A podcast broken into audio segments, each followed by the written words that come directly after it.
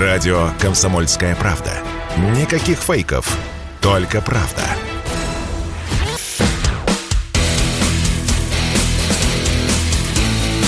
Программа с непримиримой позицией.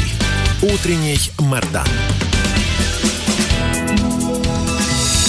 Снова здравствуйте, и снова в эфире радио «Комсомольская правда». Я Сергей Мордан. Давайте поговорим про экономические новости. Вчера же курс доллара упал ниже 66 рублей впервые с 5 марта 2020 года. Вот я даже не знал, честно говоря. Более, я вам честно скажу, я не помню, когда доллар стоил 66 рублей. Для меня вот все слиплось. Там 20 год, 21 год, какие 66 рублей. Но то, что он ниже 70 рублей, это, по идее, идее, должно вдохновлять. Ведь должно же вдохновлять. Вас же вдохновляет. Ну, так я вам так скажу, прежде чем мы начнем с экспертом разговаривать, вы сходите в близлежащий супермаркет, неважно, в какой вы ходите, посмотрите на ценник. Вы же помните, какие цены были полгода назад? И вот э, для себя как-нибудь скалькулируйте, где же эти самые пресловутые 66 рублей. Я лично ответа не нахожу. Я не нахожу ответ. Я не нахожу никакой логики, почему цены одни, а курс вроде как пикирует вниз. Вроде бы как есть экономическая перемога, которую доблестно одержал наш финансово-экономический блок, вообще все российское правительство и Центральный банк заодно. А, ну, надеюсь, Михаил Геннадьевич Делягин, экономист и депутат Государственной Думы, объяснит нам. Михаил Геннадьевич, приветствуем тебя. Доброе утро, здравствуйте. Ну, скажи, пожалуйста, вот 66 рублей за доллар, это же перемога или нет? Ну, если по-украински, то, конечно, перемога. А если по-русски? А если по-русски, то это ложная стабильность классическая. Зачем она Потому нужна? Что, ну, она нужна, чтобы так сказать, наши финансовые власти могли рассказать, какие они замечательные, угу. как они достигают своей цели. Более того, на пике курс достигал 63,5 рублей. Господи, То есть это было вообще помилуй. минимум миниморум. Только я не очень понимаю, а к чему вы сейчас э, упомянули о ценах? Цены-то к этому имеют отношение только в галлюцинациях руководства Банка России.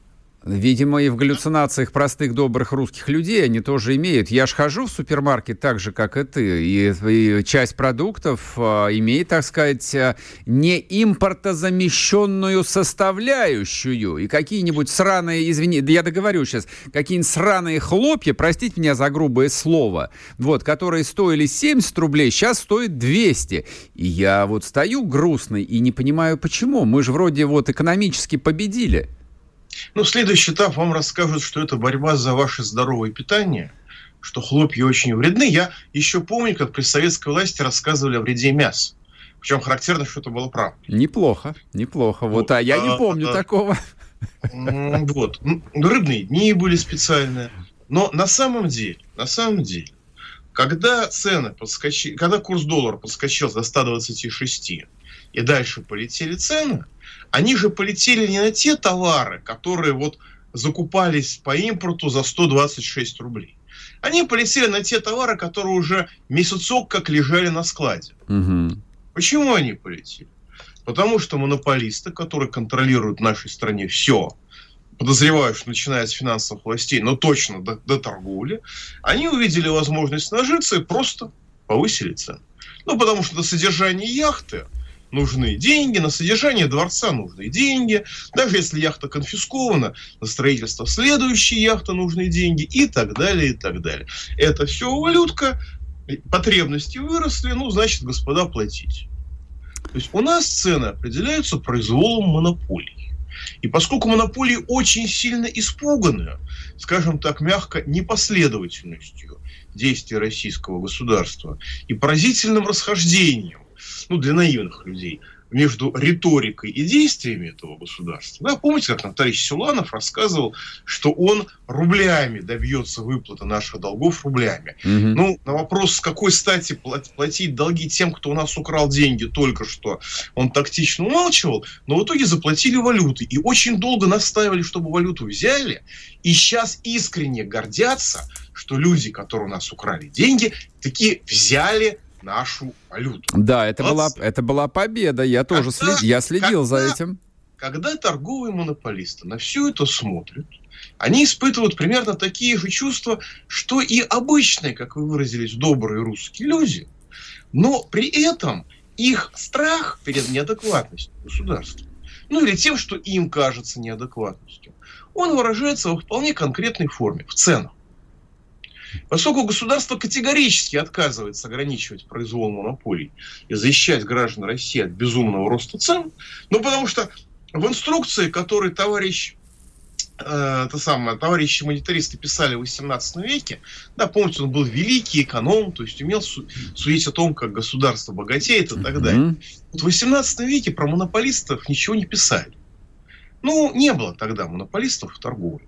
Ну, вот до сих пор, до сих, ну, в бытовой, в розничной торговле. Угу. Ну, вот до сих пор а, наши финансовые власти, обслуживая интересы этих монополистов, ссылаются на научные достижения 18 века. Уже 20 века для них просто в природе не существует.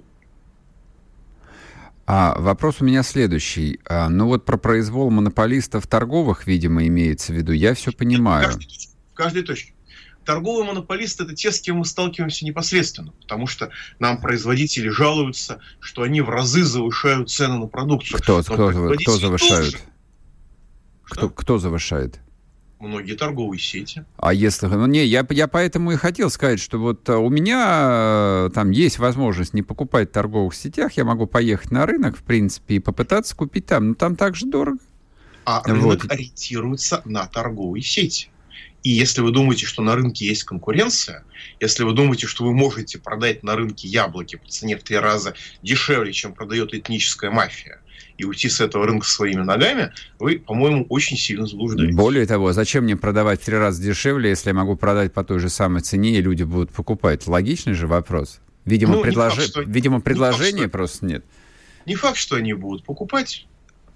Не факт, что вы сможете продать сколько, столько, сколько у вас есть это, так сказать, видимость на прилавочке в цен в крупных городах. Я предлагаю, а, э, холмы, э, Михаил Геннадьевич, Угу. Я просто предлагаю вернуться к курсу, потому что мы вот как-то эту тему не договорили, а она действительно волнует. А, хорошо, я, я мысль, э, наверное, правильно угадал. То есть вот они нарисовали этот курс 66 рублей, чтобы доложить условному Путину, вот, что у нас все под контролем, вот, мы работаем и не подкачаем вас, Владимир Владимирович. Правильно я понял идею?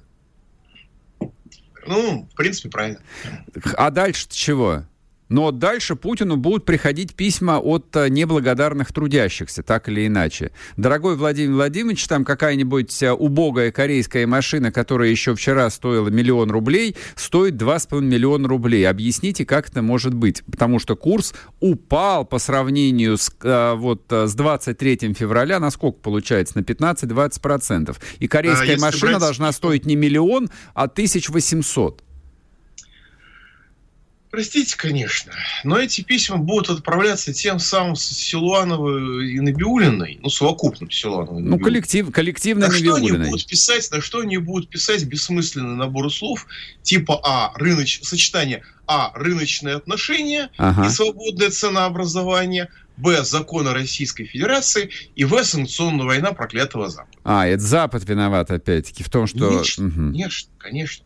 Если в кране нет воды, выпил товарищ Байден лично. Вместе с Чубайсом, который в Израиле, как известно теперь. Не, ну пенсионный возраст нам кто поднял? Массад же, это понятно. Да, да, да, ЦРУ и ПСАКи. Кто, кто посмеет спорить? Так вот про курс рубля. А, значит, вызван, вызвано укрепление рубля двумя факторами. Во-первых, падение, и падением импорта, и тем, что, в общем, люди в турпоездки не ездят, и э, с валютой, в общем, особо делать нечего внутри страны, потому что валютный рынок ликвидирован. Если вы, кстати, хотите, вдруг захотите купить или продать доллар, то вы обнаружите совершенно другие курсы. Потому что есть курс ММВБ, есть курс Форекс, есть курс, который, о котором мы сейчас с вами разговариваем, который утверждается Банком России, угу. а есть курс в обменнике. Ну вот вчера 72 на 83 рубля. То есть вы могли продать доллар за 72 рубля и купить его за 83. Это вот в обменнике около моего дома. Угу, угу. Вот. Я думаю, что есть обменники получше, но, в принципе, картинка будет такая. У меня все равно вопрос. Даже если курс 82 по сравнению там, а, ну, сколько было э, перед началом а, боевых действий? 72, 73? Так ведь? Так кур, цены не определяются, курс. Ну, раньше-то определялись. Не, у меня же простой вопрос. Нет, вот, никогда не, не не, у меня простой. Вот, Михайлович, объясни, пожалуйста, мне, простому обывателю. Вот я приезжаю на автосервис с какой-нибудь там плевой поломкой, и мне а, говорят на приемке открытым текстом, там такие же простые русские люди, что, дорогой друг, а, весь ценник умножайте на два с половиной. Почему они не понимают? И я не понимаю, если курс объективно, неважно, там, биржевой или тот, по которому валюту можно купить, вырос, ну, самое большее на 15%, что с ценами произошло? Значит, во-первых, у хозяина этого сервиса домик может даже и не в Париже, домик может даже в Болгарии. Но он не знает, что с ним будет, конфискуют, не конфискуют. Вот эти вот страхи, это первое. Ага. Второе – а запчасти для вашей машины как будет доставать хозяин этого автосервиса? Из Дубая, Через... очень просто. Так же, как в 93-м году доставляли, так и сейчас. Не вижу Он никакой бам... проблемы. Бампер а, на челноках повезет? Да, конечно. Да. Это, э, этот поток нужно будет организовывать этот поток нужно будет организовывать, потому что поток из Китая. Михаил Геннадьевич, прерву, прерву тебя на одну минуту, уйдем на новости, вернемся и дам слово, ты сможешь ответить тогда. А Михаил Делягин с нами, не уходить. Спорткп.ру О спорте, как о жизни.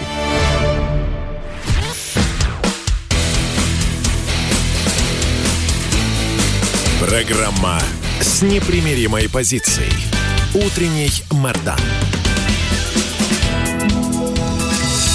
И снова здравствуйте, и снова в эфире радио «Комсомольская правда». Я Сергей Мордан. Разговариваем мы с экономистом Михаилом Делягиным. Михаил Геннадьевич, еще раз здрасте.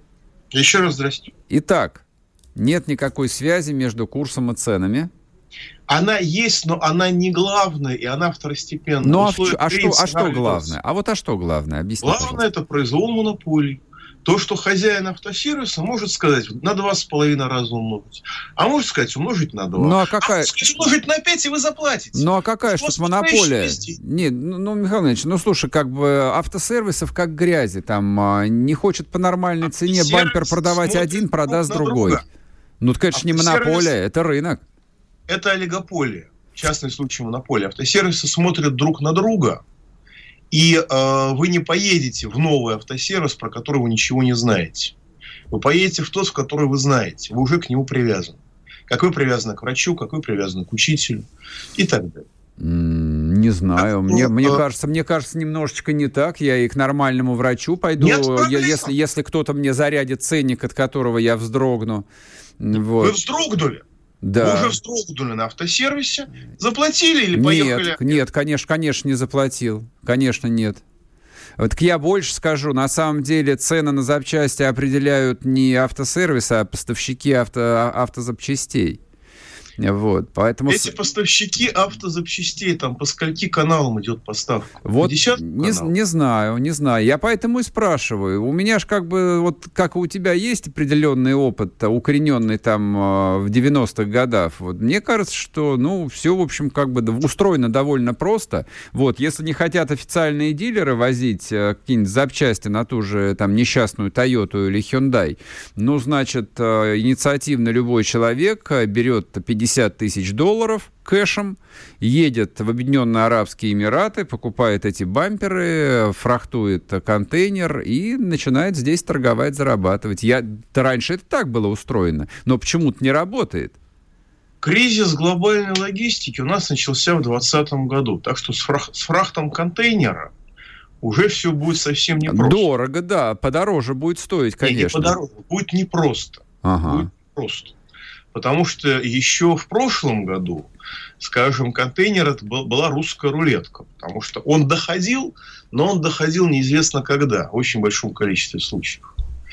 Вот. Очень много производителей, очень много производителей дезорганизованы были коронавирусом и оказались в ситуации, когда мы с удовольствием возьмем ваши деньги сегодня, мы с удовольствием подпишем вам с вами все договора, и мы с удовольствием поставим вам все необходимые вам детали. А когда мы это сможем сделать, мы сообщим вам следующим летом. Угу. Это я цитирую одну из лучших немецких фирм угу. по производству комплектующих. Это было до специальной военной операции. Сейчас уровень дезорганизации выше. Соответственно, уровень заламывания рук и уровень заламывания цен, соответственно, еще выше. Вот и все. А с твоей точки зрения, вот этот вот э, совершенно там фантастический рост цен на, на широкую линейку именно продуктов массового спроса является ли угрозой внутренней стабильности? И, и если вдруг да, понял, да, а кто-нибудь вообще запаривается из руководителей э, вот этим аспектом проблемы? Я не вижу признаков того, что кто-то всерьез был чем-то озабочен. А есть ли какое-то объяснение, почему правительство, ну, не знаю, там, хотел сказать, не занимается никаким пиаром, ну вот а, не предлагает э, обществу никаких там решений, никаких планов. А вот мы разработали антикризисную программу, там как мы сейчас поднимем, а, не знаю, там нашу молочку в течение полгода. А сейчас вот мы тут э, дадим денег на том, чтобы инкубаторское яйцо у нас было не импортное, а начали его производить здесь. А вот мы еще здесь вот придумали, как наконец сделать микрочипы для калибров э, там в 10 раз э, больше и в 10 раз дешевле дешевле. Вот ничего этого почему-то не звучит вообще. То есть вот из-за информационного поля, как мне кажется, а, правительство вообще исчезло. Хотя раньше было довольно активно и регулярно. Почему? Значит, в правительстве есть, э, как, как везде, есть люди, которые реально работают. Люди, которые реально работают, занимаются сейчас решением конкретных проблем. Пож, таких вот, горя, горящих, наверное, причем в мире проблем. есть один производитель двигателей для, двигателей для БелАЗа. Один. Он американский. Блин, что делать? Угу. Вот есть дикое количество лекарств, которые нужны людям позавчера. Их доставляют в нужных количествах, но с одной стороны ажиотажный спрос, с другой стороны произвол монополий и искусственное создание дефицита. А правила менять нельзя, потому что у нас рыночная экономика и наказывать, ну, в либеральном понимании, и наказывать спекулянтов для организации искусственного дефицита возможности нет. Угу. И вот как хочешь, так и вешайся. Вот. А некоторую угрозу удалось предотвратить. Ну, например, удалось предотвратить массовый вывоз промышленного оборудования отсюда. А, Уважаем... его, а его хотели вывозить? А, его могли вывести, по некоторым признакам некоторые хотели увезти увести все, потому что есть современные станки, которые, так сказать, нельзя даже окинуть взглядом, ага. а есть современные станки, которые можно погрузить на, на машину десяток, увезти, и все. И в стране не будет соответствующей отрасли. Угу. Вот такие конкретные локальные вопросы, они решаются, они решаются в, в режиме перманентного орала. Системный взгляд отсутствует в принципе, потому что те, кто должны были смотреть на ситуацию системно, они, с одной стороны, являлись рабами либеральных взглядов XVIII века, остаются ими.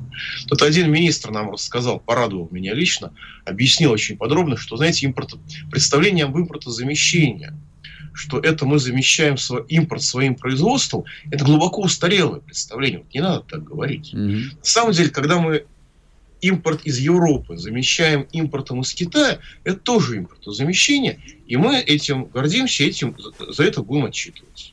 Ну, так многие мы... так и отчитывались, они покупали мы... китайскую технику и прикручивали русские шильдики. Не-не-не. Сейчас Нет? экономия на издержках, сейчас даже ничего не прикручивают. Это тоже считается импортозамещением. Мысль о том, что в России нельзя ничего произвести при э, дорогом кредите, да, только дорогой кредит – это Банк России, а производство – это правительство. И они хором исполняют арию э, товарища Райкина, настоящего Райкина, а к м, пуговицам претензии есть? Нет. Ну так отвяжитесь. То, Ба- что при этом угу. страна летит непонятно куда, по, по понятно какой траектории, это их не касается. Вопрос у меня сразу. Вот, коль мы заговорили там про дорогой кредит, э, любимая тема, а вот согласно официальной статистике, инфляция в Турецкой Республике, по-моему, в этом году превысила уже 60%. А при этом, ну, мы все прекрасно знаем, что в Турции там совершенно гигантский э, малый, средний бизнес, то есть такая вот страна, которая любит зарабатывать деньги на чем угодно и всегда любила, а они под какой процент кредитуются? Может, проблема там не в кредите, может, проблема в ленности народа, в неповоротливости, не в, в неповоротливости политической системы, которая выжигает вообще все, что только есть? Может быть, хватит уже хаять э, проклятые 90-е? Ну, вы знаете, э, я не, я не припоминаю, чтобы в проклятые 90-е сознательно уничтожали образование и здравоохранение. Я не припоминаю, чтобы в проклятые 90-е повышали э, пенсионный возраст. Да и количество умерших в прошлом году у нас превысило весь послевоенный период, включая и проклятые 90-е. И ни один деятель, кроме Владимира Владимировича Путина, разумеется, не выразил по этому поводу даже озабоченность. Угу. Что касается Турции. Турция сделала осмысленный выбор. Она жертвует инфляцией, жертвует политической стабильностью ради развития бизнеса. Бизнес получает дешевые кредиты. Эрдоган не ограничивает финансовые спекуляции, в этом его ошибка. Из-за этого у них высокая инфляция.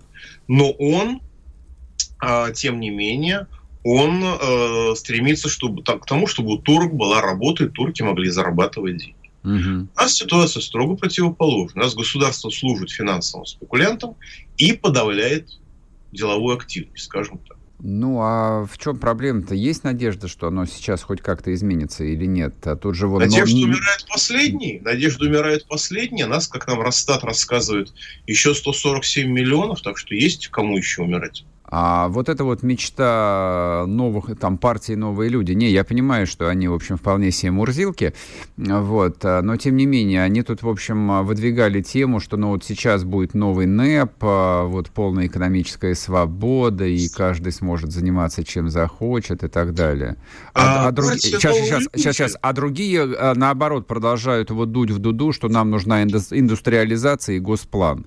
Вот ты какую крайность больше поддерживаешь? Поддерживаешь? Я вообще, э, товарищи, ощупывают слона с разных сторон. Индустриализации без экономической свободы не бывает. Понял.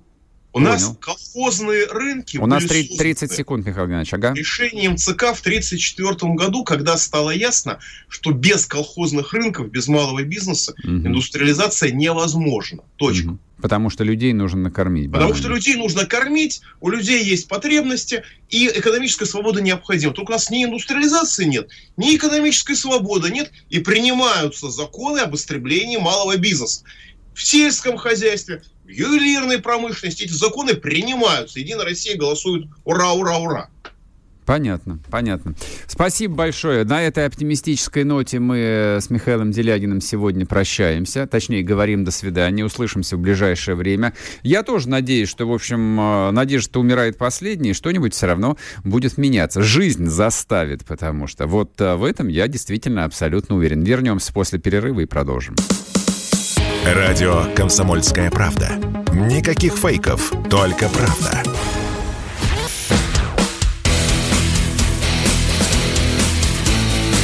Программа с непримиримой позицией. Утренний Мордан.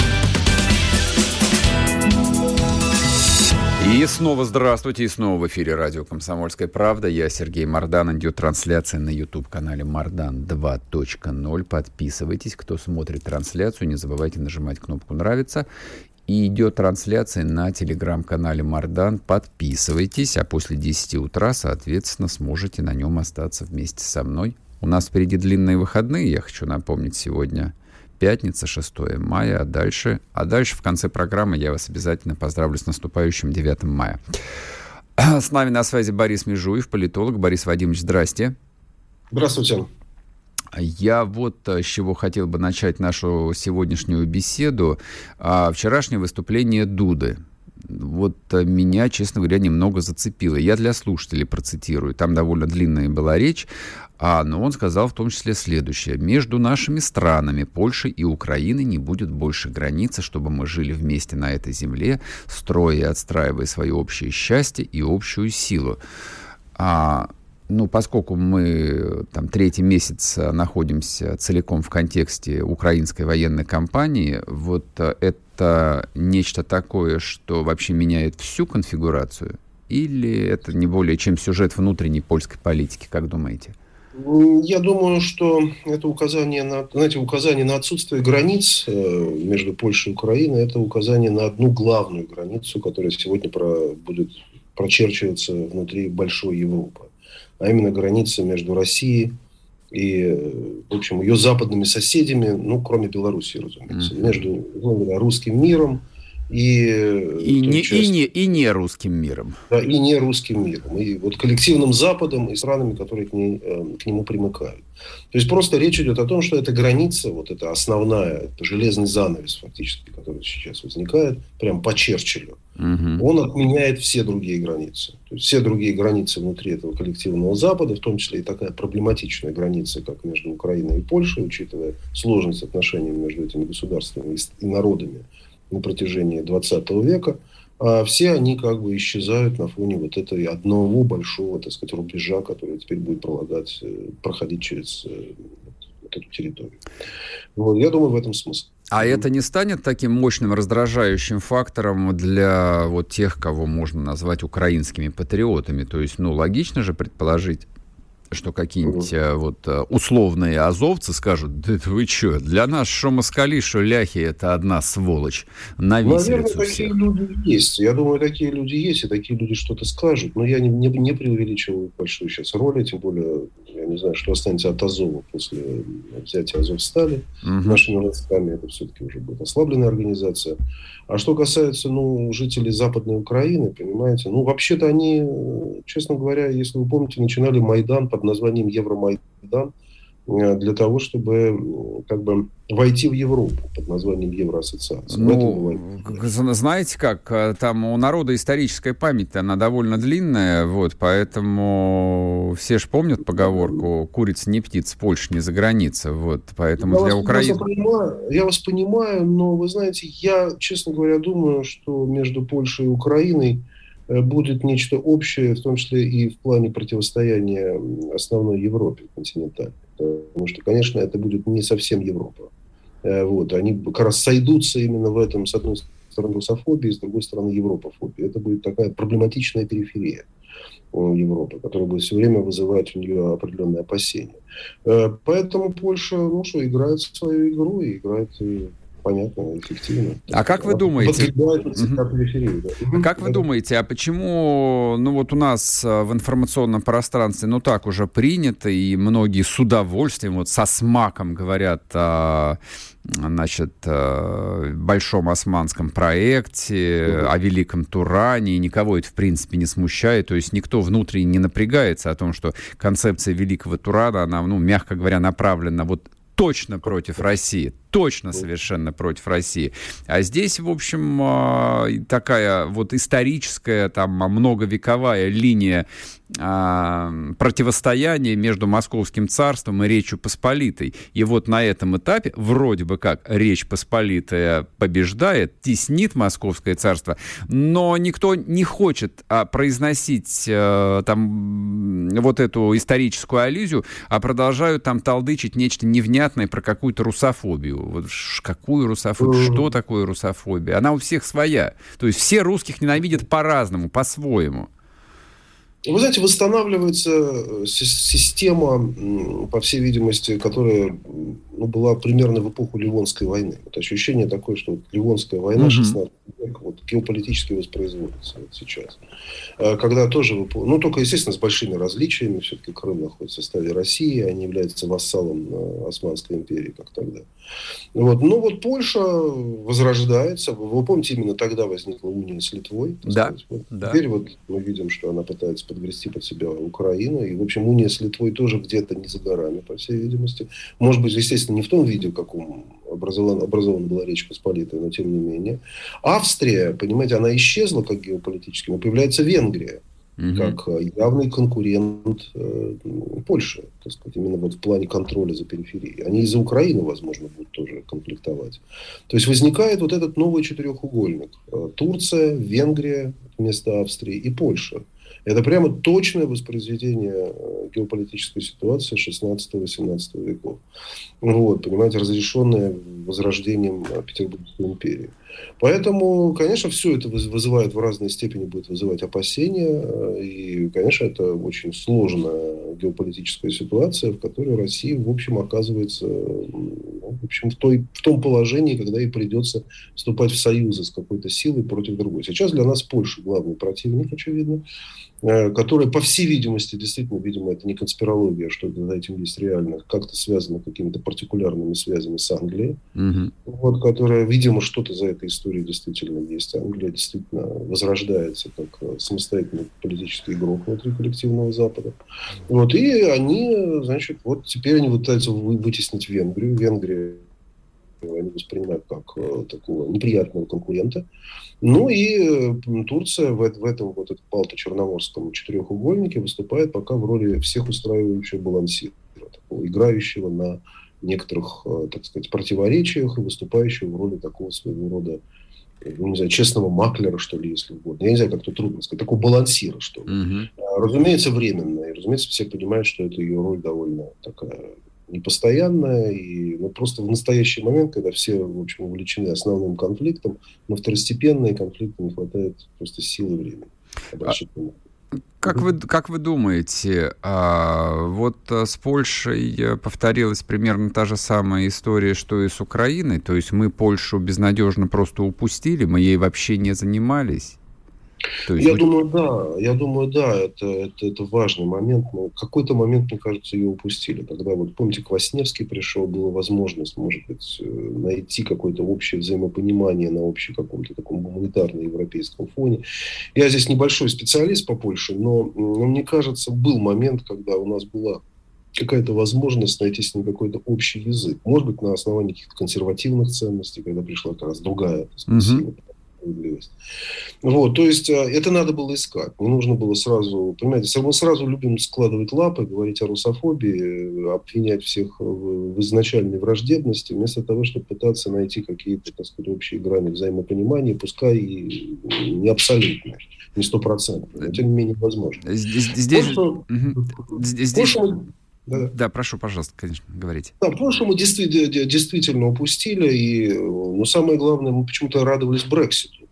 Мы почему-то радовались Брекситу, как, как казалось бы, вот разрушается Европейский Союз, и мы выпустили, ну мы, не мы выпустили, мы не имели к этому отношения, mm-hmm. мы спокойно отнеслись к тому, что вышел на, на поляну абсолютно как бы безответственный игрок. Уже вот, вот действительно игрок, который я думаю, во многом стоит за многим того, что сейчас происходит. Э, я имею в виду Великобритания, которая по-своему она создает коллективный Запад и одновременно разрушает мировой порядок, в котором ей, в общем, не находилось достаточного места. Вот, ведь разрушил практически Арктический совет, например. Да, да, абсолютно верно.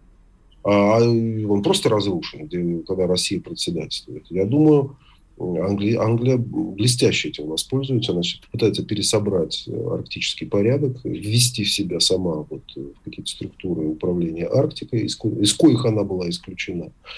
Вот, и это будет, я думаю, важнейшим вызовом сейчас для последующей истории. То есть там еще масса факторов, я думаю, проследить влияние Великобритании, в котором она будет, просто мы увидим, как она постепенно разрушает американоцентричный порядок, а, роль Америки, она не то чтобы слабеет, Америка сохраняет, конечно, все свои силы, но она теряет политическую инициативу.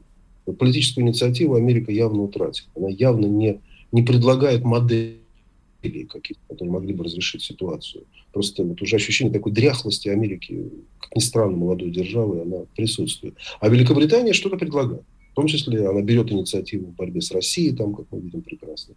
И я уверен, э, вот арктическая, так сказать, наша конфигурация, она будет сейчас резко пересобрана именно с учетом Великобритании. Ну, я уж не говорю про Польшу и вот эту малую Антанту, так называемую, которую Великобритания тоже курирует.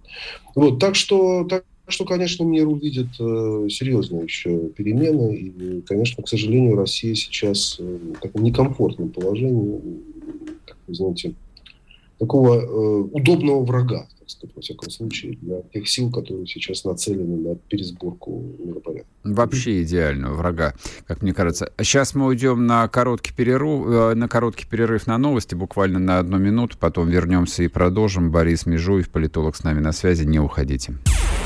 Чтобы получать еще больше информации и эксклюзивных материалов, присоединяйтесь к радио «Комсомольская правда» в соцсетях в отечественных социальных сетях. Смотрите новые выпуски на Рутьюбе, читайте телеграм-канал, добавляйтесь в друзья ВКонтакте, подписывайтесь, смотрите и слушайте. Радио «Комсомольская правда». Самая оперативная и проверенная информация в эфире и соцсетях.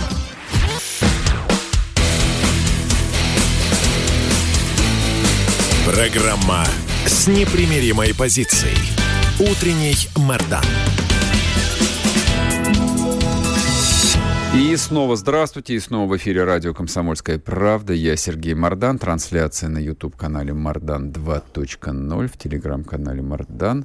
Подписывайтесь на то и на другое, но еще трансляции идут на всех социальных сетях. Мы разговариваем с Борисом Межуевым, политологом, поговорили, в общем, довольно подробно по, про Польшу и вышли внезапно на Британию. А у вас нет такого ощущения, что в украинском кризисе первую скрипку вообще англичане играют? Ну, вы знаете, не только, не только в украинском, например, в ливийском кризисе англичане просто начали этот кризис, как мы знаем, вместе с французами. Вот, э, английский спецназ просто был первым, кто начал действовать. Угу.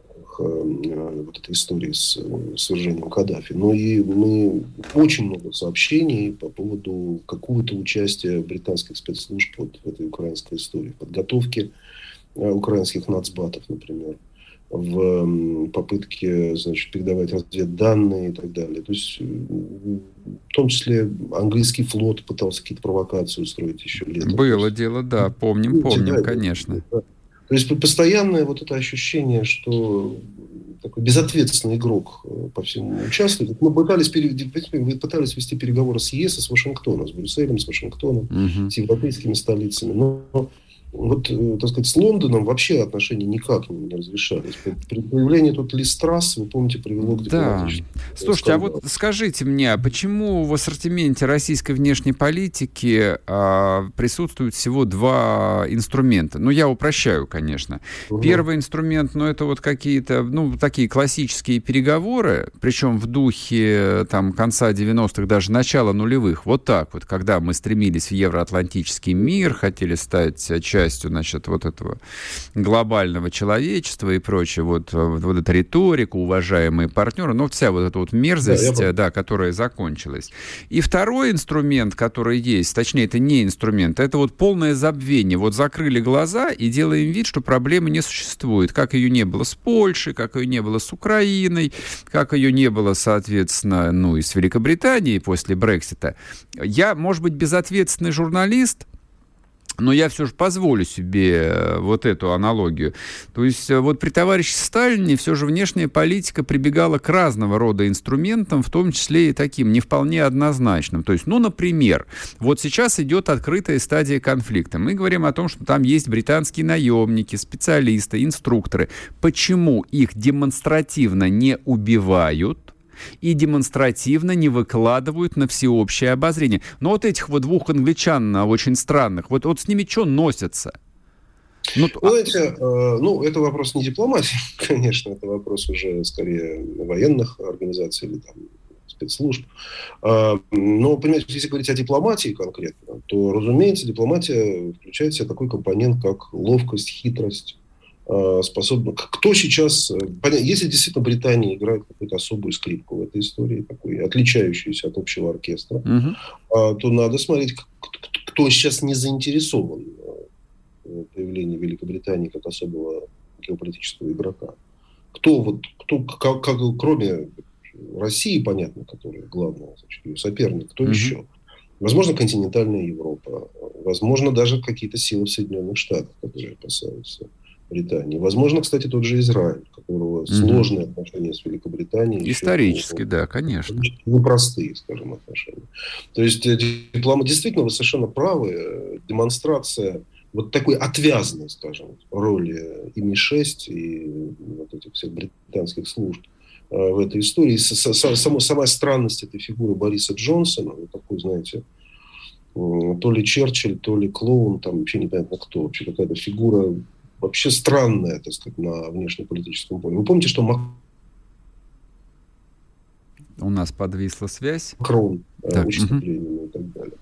Да, да, да, вот поэтому, да. да, я думаю, я, я думаю, вы совершенно правы в том, что дипломатия должна э, заниматься не только тем, что читать какие-то моралистические проповеди, э, за дружбу или против дружбы. Вот, честно говоря, мы немножко, мне кажется, увлеклись э, морализацией. Ну да, то есть дипломатия же бывает э, в духе Ким Чен Ына, например. То есть кто сказал, что это не дипломатия, когда человек, ну, с некой периодичностью, да, показывает угу. при, прекрасное испытание какой-нибудь великолепной ну, ядерной ракеты и говорит, что мы вас похороним, например. Ну, вот. дипломатия в духе Никиты Сергеевича. Да, там, абсолютно верно, да. Или, нет, я же говорю, что дипломатия в духе Судоплатова, когда находят а, там агента британской разведки с раскроенным черепом где-нибудь, в Баку, например, или в Ереване, или в Алма-Ате, да мало ли мест, где они действуют. Ну, совершенно, совершенно верно. То есть э, некая, так сказать, вот демонстрация, демонстрация вот, что, так сказать, чтобы европейский мир, во всяком случае, те, на кого дипломатия может быть рассчитана, угу. они бы испугались. Да, бы испугались, да, что, да, я про это и говорю. Да, вот т- тогда такой вам еще вот а, идею предложу. Да? Вот мы сейчас с вами как такой tank и придумаем новую внешнеполитическую стратегию, возможно. Ну, коль нас а, по факту уже записали в фашисты, по-любому. То есть мы виноваты во всем. Мы ища диада, враги рода человеческого, враги всей, э, значит, э, западно-христианской цивилизации. Ну, может быть, тогда уже и перестать э, из себя корчить-то европейцев. Может быть, тогда и показать звериный оскал русского ну, империализма. Не, ну зачем показывать звериный оскал русского империализма? Во-первых, у нас в нашем распоряжении э, ну, поддержка огромного числа стран и, и, и цивилизаций. Угу и Китая, и Индии, и там я не буду сейчас перечислять все. Вот, то есть на самом деле за нами стоит полмира. И даже, я бы сказал, три четверти этого мира, который не хочет присоединяться к санкционной войне и, в общем, смотрит с опасением на коллективный Запад. Потому что оно не понимает, что стоит за его этим неожиданным сплочением и чувствует, что сплочение не в их интересах. В интересах Индии, арабских стран, даже Израиля. А, я же не говорю про Китай там, и другие вот. Э, вот Япония полностью поглощена этим коллективным Западом. Там уже вопросов нет, она является ее частью. Угу. Но весь мир на нас смотрит э, иначе, и никакой звериный оскал, мне кажется, показывать никому не, не, не надо. А я, надо как раз заниматься Да, я, я, не, я, наверное, неверно выразился. А, может быть, не звериный оскал, а может быть тогда, ну, даже с, с точки зрения внешнего имиджа, образа публичного, а, демонстрировать свой именно антизападный характер. Вот мы ну, не, ну, мы, мы, мы не Запад, мы им противостоим. Мы с вами со всеми, вот с добрыми незападными людьми, черными, желтыми, там, какими угодно, противостоим этому, значит, колониальному миру. Ну, откровенно говоря, мы это и делаем. Единственное, что э, ну, в общем, до какого-то момента я думал, что мы сможем с этим коллективным Западом жить в некотором таком цивилизационном равновесии. Мы не они, они не мы, но мы как-то, в общем, расходимся на разные стороны. Сегодня Э, коллективный Запад не дает нам такой возможности. Он играет на, на наше уничтожение. А, и в этом смысле, я думаю, для России тоже открывается возможность действовать соответственным образом. мы можем сочувствовать сейчас реально национал-популистским силам, в том числе в Соединенных Штатах, которые тоже работают. На разрушение вот этого коллективного Запада. Потому что по отношению к этим силам никакой такой, знаете, культурного сочувствия. Угу. Я не считаю, что это силы позитивные сами по себе. Но это как бомба, условно говоря, знаете, которая может взорвать ту, ту силу, которая нацелена против нас. Вот поэтому я, э, я бы здесь действительно, в общем, демонстрировал, что если в общем, не останавливается, она не идет uh-huh. на переговоры, она не принуждает своих клиентов к переговорам, что uh-huh. она могла бы сделать. Вот, а наоборот, говорит, подстрекает ее на войну, так сказать, до победного конца. Ну, Россия, знаете, сегодня, кстати, пошли уже статьи в американской прессе, что они боятся очередки.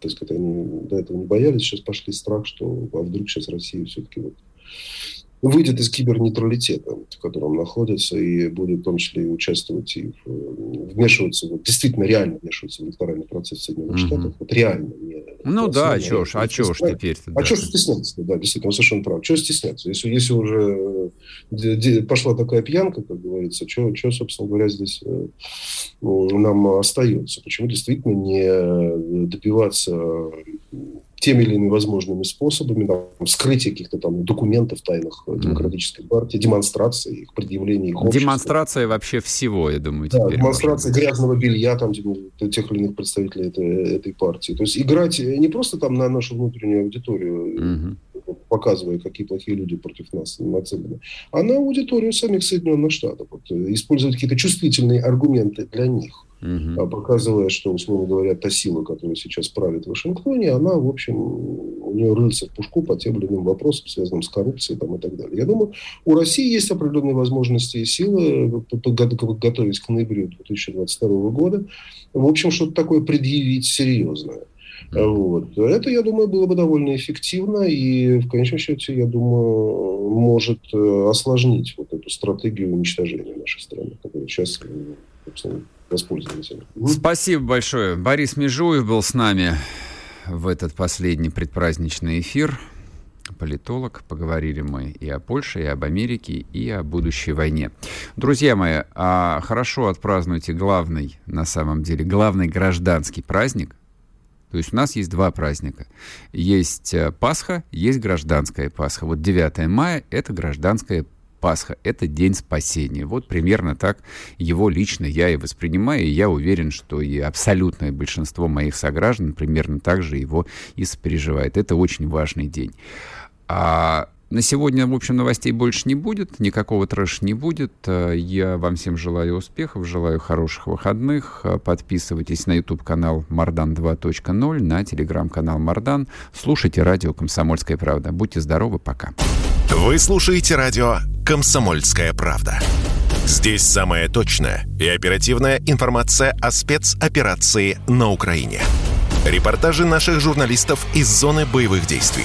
Много населенных пунктов брали вообще без боя, потому что ВСУ или националистические батальоны оставляли и бежали. В самом Донецке, по сообщению жителей, по нашим личным ощущениям, ночь прошла относительно тихо. Мне командир сказал, что у них там просто интенсивная перестрелка идет с обеих сторон. Заявление официальных лиц.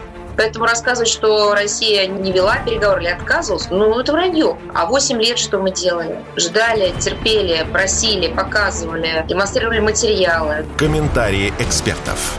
Ошибки совершила киевская власть, потому что на ее территории происходил конфликт. Срочные новости о ситуации вокруг Украины слушайте 24 часа в сутки на радио «Комсомольская правда». Никаких фейков, только проверенная информация.